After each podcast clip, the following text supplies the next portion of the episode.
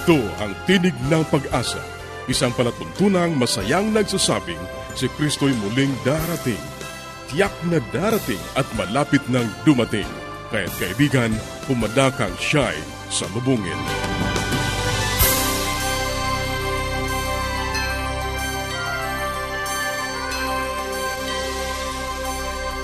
Ito ang Tinig ng Pag-asa, isang palatuntunang inihahatid ng Adventist World Radio. Ako ang iyong kaibigan, Ner Caranza, muling bumabati sa inyo na aming masugid na mga taga-subaybay.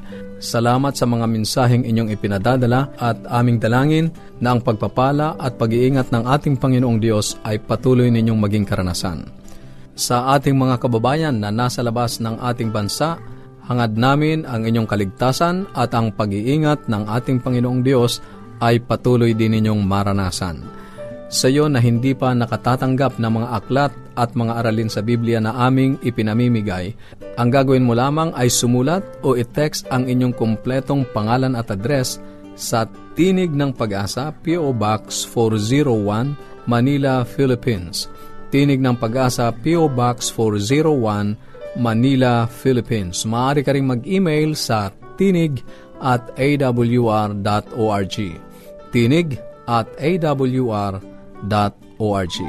O kaya ay magpadala ng mensahe sa ating Facebook page, facebook.com slash awr Luzon, Philippines. facebook.com slash awr Luzon, Philippines. O mag-text sa Globe 0917-1742-777 0917-1742-777 at sa Smart 0968-8536-607 0968-8536-607 At para sa iba pang mga impormasyon, pwede kayong dumalaw sa ating website www.awr.org www.awr.org Ang ating mga pag-uusapan ngayon, sa buhay pamilya, pagsasabi kung ano ang gusto. Sa gabay sa kalusugan, ang pagpapatuloy ng ating paksang pinasimulan, mga sakit sa balat. At sa ating pag-aaral ng salita ng Diyos, magagawa ang lahat kay Kristo. Yan ang ating mga tatalakayin dito pa rin sa Tinig ng Pag-asa. Manatili kang nakikinig. Lagi na lang tayong ganito. Hanggang kailan ako magtitiis? Maayos pa ba to? Forgive and accept. It's worth loving over and over again. Adventists care. Dadako na tayo sa ating buhay pamilya. Sa mga nakaraan nating pag-aaral, pinag-ukulan natin ng panahon ang kahalagahan ng pagbabahagi ng mga karanasan at damdamin. Ngayon, pag-uusapan natin ang pagsasabi kung ano ang ating gusto or sharing our desires. Ang kabigo ang sabihin, ibahagi o ipahayag kung ano ang ating gusto o ninanais ay pinagmumula ng maraming hindi pagkakaunawaan at kabiguan sa anumang ugnayan. Ang asahan mo ang iyong asawa na gagawin ang hindi mo naman ipinahahayag o hindi mo sinabing gusto mo na gagawin niya sa iyo ay paghingi ng isang imposible. At iyon ay magdadala sa hindi may iwasang pagkabigo. Kung gusto mo na may gawing espesyal ang iyong asawa, sa ilang mga pagkakataon, dapat sabihin mo sa kanya na ganito ang gusto mong mangyari. Huwag kang umahasa na kayang mabasa ng iyong asawa ang iyong isipan. Imposible yan, kaibigan. Sa Kawikaan 13.12, si Haring Solomon ay may binanggit na kapansin-pansing salita. Larawan ng natupad at hindi natupad na hinahangad o gusto. Ang sabi doon ay, ang pag-asa na nagluluwat ay nagpapasakit ng puso. Ngunit pagka ang nasa ay dumarating ay punong kahoy ng buhay. Masakit sa damdamin ang hindi mo makamit ang mga bagay na ninanasa. Ngunit ang mga natutupad na hiling ay nagbibigay ng buhay. Yun ang ibig sabihin ni Haring Solomon. Siyempre, hindi rin naman lahat ng inaasam natin sa araw-araw ay nakapagpapasama ng loob kapag hindi nangyayari. Pero ang pinagbabatayang isipan ay kapag may nangyaring mabuti, yung healthy desires are filled, joy can result. Masaya ka siyempre. At bakit ipagkakait mo sa iyong asawa ang kasiyahang iyan? O bakit di naman ipagkakait sa iyo ng iyong asawa ang maging masaya? Hindi ba't nais natin na lagi nating napapasaya ang ating mahal sa buhay? Ang ipaalam o sabihin mo sa asawa mo o sa kasintahan mo o sa miyembro ng iyong pamilya kung ano ang iyong gusto ay napakahalagang bahagi ng pagpapahayag ng sarili. Ang ilang mga pananalita tulad ng gusto ko, sana, alam mo ba kung ano ang nagpapasya sa akin?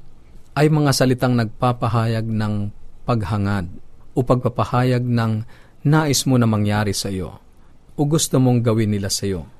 Kung sasabihin mo kung ano ang iyong gusto, sa halip na tatahimik ka at tahayaan mong manghula ang iyong asawa o ang iyong magulang o sino man sa iyong mga mahal sa buhay, ay makakatulong upang mabigyan mo ng pagkakataon na matugunan ng iyong asawa ang iyong gusto. You are requesting nakikiusap ka dahil hindi mo kontrol ang magiging desisyon ng iba, ng iyong asawa o kung sino man sa iyong mga minamahal. Kailangan mo lamang ay malinaw na sabihin kung ano ang inaasahan mo o inaasam mo na mangyari o gawin niya sa iyo. Ito ay hakbang tungo sa malalim na relasyon. Kung magagawa mo yan, kaibigan, mas mapapadali mo ang pagpapatibay ng inyong pagsasama ipahayag, sabihin kung ano ang gusto mong mangyari at kung ano ang gusto mong gawin sa iyo ng iyong mahal sa buhay. Yan ang ating buhay pamilya at sa ilang saglit ang gabay sa kalusugan.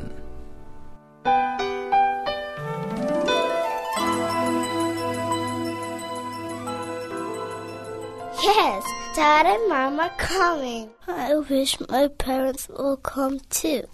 The best way to spend time? It's with family. Adventists care. Patuloy kang nakikinig sa Tinig ng Pag-asa. Kung mayroon ka mga katanungan o anuman ang nais mong iparating sa amin o kung nais mong magkaroon ng libreng aklat na aming ipinamimigay, sumulat ka lamang sa Tinig ng Pag-asa, P.O. Box 401, Manila, Philippines. Tinig ng Pag-asa, P.O. Box 401, Manila, Philippines. O mag-email sa tinig at awr.org tinig at awr.org.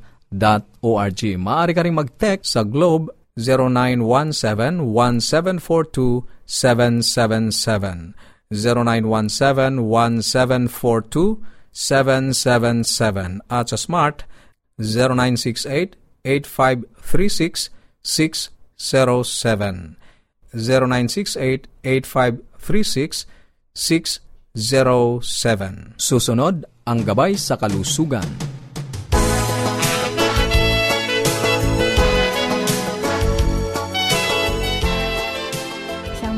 Araw po sa inyong lahat, sa ating mga tagapakinig. Ako pinagagalak at muli tayong magkakasama-sama.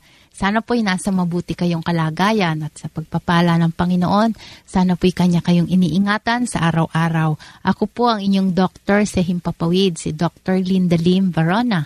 At uh, kung kayo po ay merong katanungan tungkol sa inyong kalusugan o tungkol sa karamdaman o anything about health, you can write to me. No? Alam po ninyo, nitong mga nagdaang araw, o ka, nung isang araw lang ay pinag-usapan natin ng acne. Ano ba tong acne? Tagihawat, no? Pimples.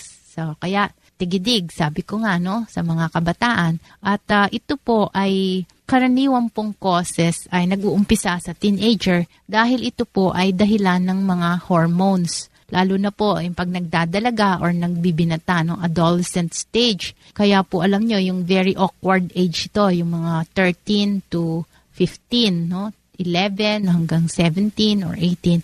Awkward age yan kasi nagkakaroon ng changes physically sa katawan. Tapos yan nga, lumalabas ang mga tagihawat. Ito po ay gawa ng hormonal changes, no? Dahil nagbabago na, nagiging adult na ang isang tao, lalo na ang male hormones, no?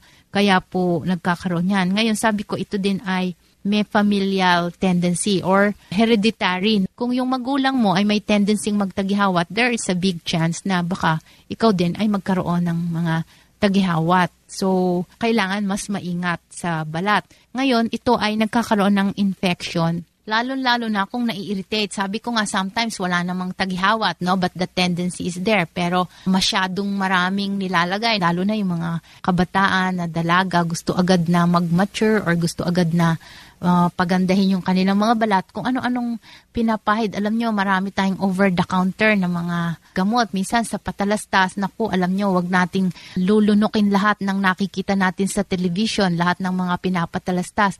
Alam nyo, yung pong mga nagpapatalastas na yun, syempre kinukuha na nun kaagad yung mga magaganda agad ang kutis. Kaya naku, wag tayong 100% maniniwala dyan. Kailangan imbestigahan nating mabuti ano ba ang content ng mga pinapatalastas na yon kasi maaring matatapang ang mga gamot noon or ang mga chemical at karaniwan po ay nagkakaroon ng epekto no kasi nai-irritate po ang skin at pag na-irritate ang skin ay nagkakaroon ng mga acne. Sabi ko hindi lamang to sa pisngi kundi sa dibdib o kaya sa likod. Alam niyo po meron akong mga pasyente no, mga dalaga ay maraming tagihawat sa likod pero sa muka wala naman. Ayun pala yung mahaba ang buhok nila nai-irritate kahit sa alam nyo yung mga shampoo or yung mga hair conditioner kasi maraming oils. May mga parang oily yung mga shampoo na yan or may mga kasamang chemicals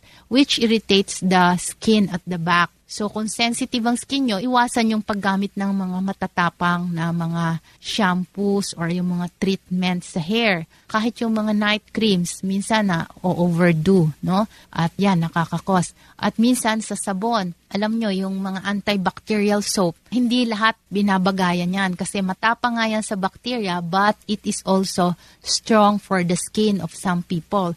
Siguro kung sa trabaho po ninyo ay talagang greasy or yung talagang entails dust, no? Pwede po yan.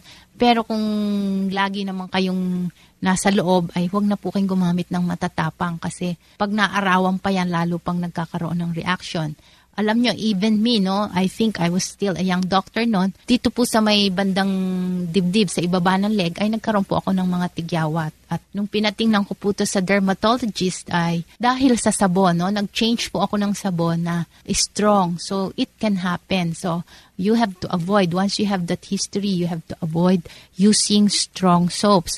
Ngayon, ang endocrine factors, no, yun nga, irregular ba ang menstruation o nagpipills ba, no? So, yung mga babae na nasa panahon ng pag age ng pagbubuntis, umiinom ba kayo ng pills? O may mga gamot ba kayong iniinom na pwedeng nakakakos? Ang um, food, bihira po, no? Yung mga oily food, sometimes you have to check the history pero hindi po talaga absolutely ibabawal kung hindi naman talaga related. Of course, you have to drink lots of water, eat lots of vegetables and fruits. Yung mga vitamins na yan makakatulong sa skin but not yung pamahid na vitamins. Hanggang dito na lang po tayo. Siguro pag-uusapan natin yan. May konting kadugtong pa sa susunod nating pagsasama-sama. Wala na po tayong panahon. Maraming salamat po sa inyong pakikinig. Paging Dr. Rodriguez, you're needed at room 321. Mrs. Martinez, kailangan na po nating idealisis ang asawa ninyo. New outlook and a healthy lifestyle makes a big difference. Adventists care. Ang inyong napakinggan ay ang bahaging gabay sa kalusugan at bago tayo dumako sa pag-aaral ng Biblia, muli ka naming inaanyayahan kaibigan na makipag-ugnayan sa amin. Anuman ang nais mong iparating, maaari kang mag-email sa tinig at awr.org. Tinig at awr.org o kaya ay mag-text sa Globe 0917 1742 777 0917-1742-777 at sa Smart 0968-8536-607 0968-8536-607 O kaya ay magpadala ka ng mensahe sa ating Facebook page facebook.com slash awr Luzon, Philippines. Facebook.com slash awr Luzon, Philippines Dadako na tayo sa pag-aaral ng Biblia. Kumusta ka kaibigan? Napakabuti ng Diyos sa iyo. Ikaw ay kanyang pinagpapala sa araw-araw. Kanyang pinapalasap ang kanyang pag-ibig sa iyo. Muli, narito ang iyong kaibigan sa Himpapawid, Pastor Romeo Mangiliman. Tayo ay dadako sa ating pag-aaral sa magitan ng sulat ni Dr. Martin Luther. Dadako tayo sa salaysay na ikapitumpu. Ganito ang sabi sa wikang Ingles, We can do all things through Christ who strengthens us, but without Him we can do nothing. Magagawa natin ang lahat sa pamamagitan ni Kristo na nagpapalakas sa atin, ngunit kung siya ay wala, wala rin tayong magagawa. Sa isang klaseng aking inenroll sa kolehiyo, ay pinag-aralan namin ang isang maliit na kurso sa katwiran sa pamamagitan ng pananampalataya kay Kristo lamang. Nabasa na namin ang dalawang talata, San Juan 15.5 at Pilipos 4.13.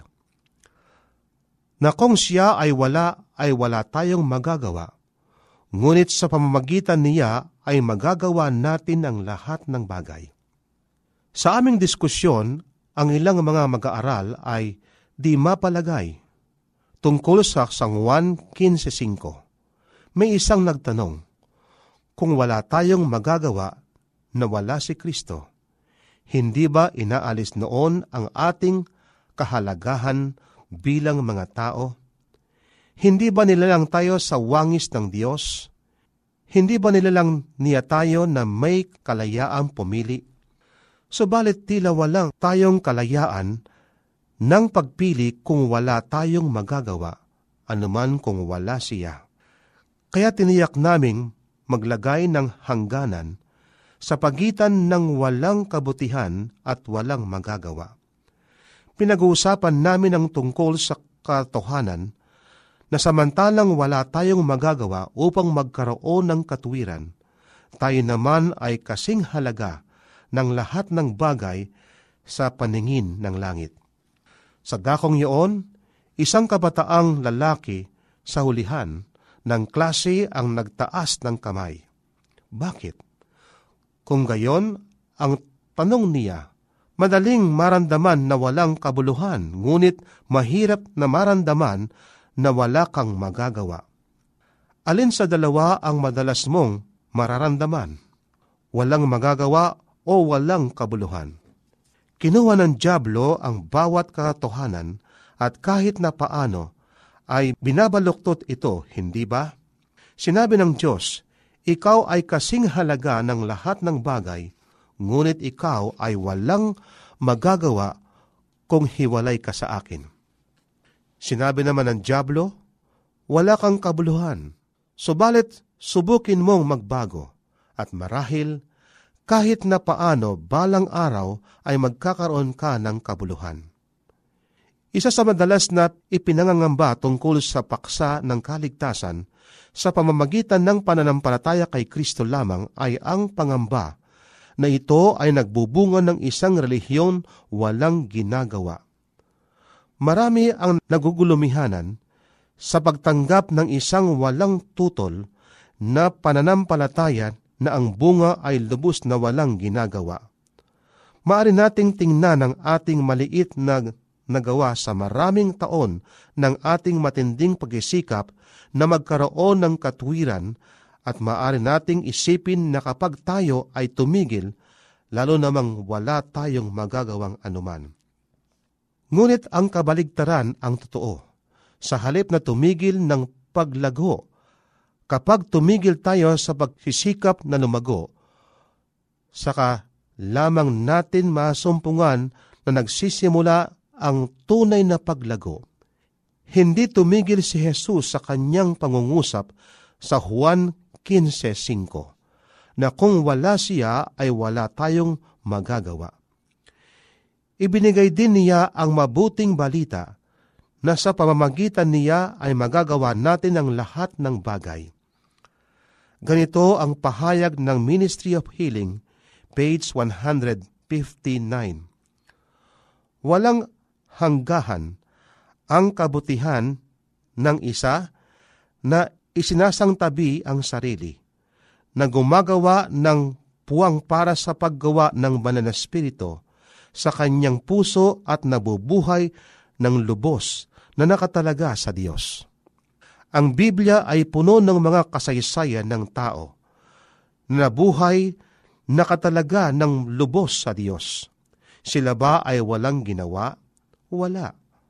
Wala silang ginagawang pag-asa sa kanilang sariling lakas, sapagkat siya ay kinikilala ng kanyang kawalan ng sariling magagawa at tinatanggap ang pangangasiwa ng Diyos, ay siyang gagamitin niyang gumawa ng mga dakilang gawain para sa Kanya. Isang taon na akong nag-iipon ng mga kasaysayan ng tao sa Biblia, na gumawa ng mga bagay na kamangmangan. Naalala ba ninyo ang ginawa ni Jonathan at ang kanyang tagapagdala ng sandata nakipaglaban sa buong hukbo ng mga Pilisteo? Si Joshua na kumubkob sa Jericho sa pamamagitan ng paglakad sa palibot nito sa araw-araw sa loob ng isang linggo o pag-uutos sa araw na manatili sa kanyang kinalalagyan nang kailangan niya ang ilan pang oras upang tapusin ang isang tanging pakikipagdigma? Hindi isang mabuting strategy militar para kay Gideon na pawiin ang 70% ng kanyang hukbo na lumusob sa mga kaaway na ang dala ay mga pitsil at sulo. Isang malaking kamangmangan para kay Elias na buhusan ng bariles na tubig ang kanyang alay na susunugin doon sa bundok ng Carmel sa halip na gawing madali sa Diyos ang mga bagay. At si Josaphat ay nagpunta sa labanan na nangunguna sa isang labanan ay ang koro ng mga bata. Hindi ba sa ating pakikipaglaban, maaring ikaw ay may dalang baril at nung panahon na yon ay mga tabak, mga sundang. Pero anong klaseng pakikipaglaban itong ginawa ni Josaphat, hari ng Huda? Nang kanyang ginamit, sa front line ay mga batang kumakanta at nagpupuri sa ating Panginoon. Kung ang isa man ay sa mga bayaning ito ng Biblia ay umaasa sa kanyang sariling lakas, sa halip nga sa Diyos, siya ay maaring mangmang o nagpapakamatay. Ngunit kapag ang kahinaan ng tao ay ipinagkaisa sa banal na lakas, magagamit ng Diyos ang taong ito upang magampanan para sa Kanya ang mga bagay na tila hindi magagawa. Kapag inaanyayahan tayo ng Diyos sa lubos na umaasa sa Kanya, kapag hiniling niya sa atin na kilalanin ang ating kawalan ng magagawa, na hiwalay sa Kanya, hindi niya binubuksan ang pintuan para sa walang ginagawa. Ang buhay na pinangangasiwa ng Diyos ay buhay ng isang taong naglilingkod sa Kanya na may lakas, hindi sa kanyang sarili, kundi galing sa Diyos ay ito ang buhay na nagbibigay ng katiyakan na ang Diyos ang siyang nangunguna sa taong ang lakas ay nanggagaling sa Diyos. Kaibigan, ang iyong lakas ay galing lamang sa ating Panginoon. Wala kang lakas sa iyong sarili. Sabalit sa katulad na binanggit ni Apostol Pablo, ang lahat ng bagay ay aking magagawa sa pamamagitan na nagpapalakas sa akin, walang iba kundi ang ating Panginoon. Kaibigan, kailangan natin ng lakas. Hindi tayo maaring makalaban laban sa kaaway natin na hindi nakikita, maliban na tayo ay magkakaroon ng lakas at ang lakas na ito ay galing sa ating Panginoon. Kaibigan, ipinagkakalob sa ilang Diyos ang lakas na ito na walang bayad. Ang kailangan mo lang ay tanggapin mo ang ating Panginoon na iyong tagapagligtas. Ayaan mo siyang siyang manguna sa iyong buhay at sa ganon, ang Panginoon ang makikita, hindi ang iyong sarili, hindi ang iyong lakas, kundi ang kanyang lakas. Tayo manalangin. Mapagpala at dakila po naming Diyos, napakabuti po ninyo sa inyong mga anak. Inyong ipinaalala sa amin, ang aming lakas ay galing sa aming Panginoon. Kailangan po namin ng lakas na yon. O dakilan Diyos, inyo pong ipagkalob sa amin, sa pangalan ng aming Panginoong Hesus. Amen. Maraming salamat sa iyong pakikinig. Sana'y nakinabang ka sa ating mga pag-aaral. Muli ka naming inaanyayahan na makipag-ugnayan sa amin sa anumang katanungang nais mong iparating, gayon din kung nagnanais kang magkaroon ng mga libreng aklat at mga aralin sa Biblia. Sumulat ka lamang sa Tinig ng Pag-asa, P.O. Box 401, Manila, Philippines. Tinig ng Pag-asa, P.O. Box 401, Manila, Philippines maaari ka rin mag-email sa tinig at awr.org. Tinig at awr.org o magpadala ng mensahe sa ating Facebook account facebook.com slash awr Luzon, Philippines facebook.com slash awr Luzon, Philippines. Maaari ka rin mag-text sa Globe 0917-1742-777 0917-1742-777 at sa Smart 0968-8536-607 0968-8536-607 At upang ma-download ang mga hindi napakinggang programa, magtungo lamang sa ating website www.awr.org www.awr.org sa mga kababayan nating nasa Estados Unidos, maaari nyo na ring mapakinggan sa inyong mga cellphone ang ating programa. Idaya lamang ang 712-432-9975. 712-432-9975. Ito pong muli ang iyong kaibigan, Narcaranza, pansamantalang nagpapaalam. Sa Roma 15.13, pagpalain kanawa ng Diyos ng pag-asa, ng buong kagalakan at kapayapaan.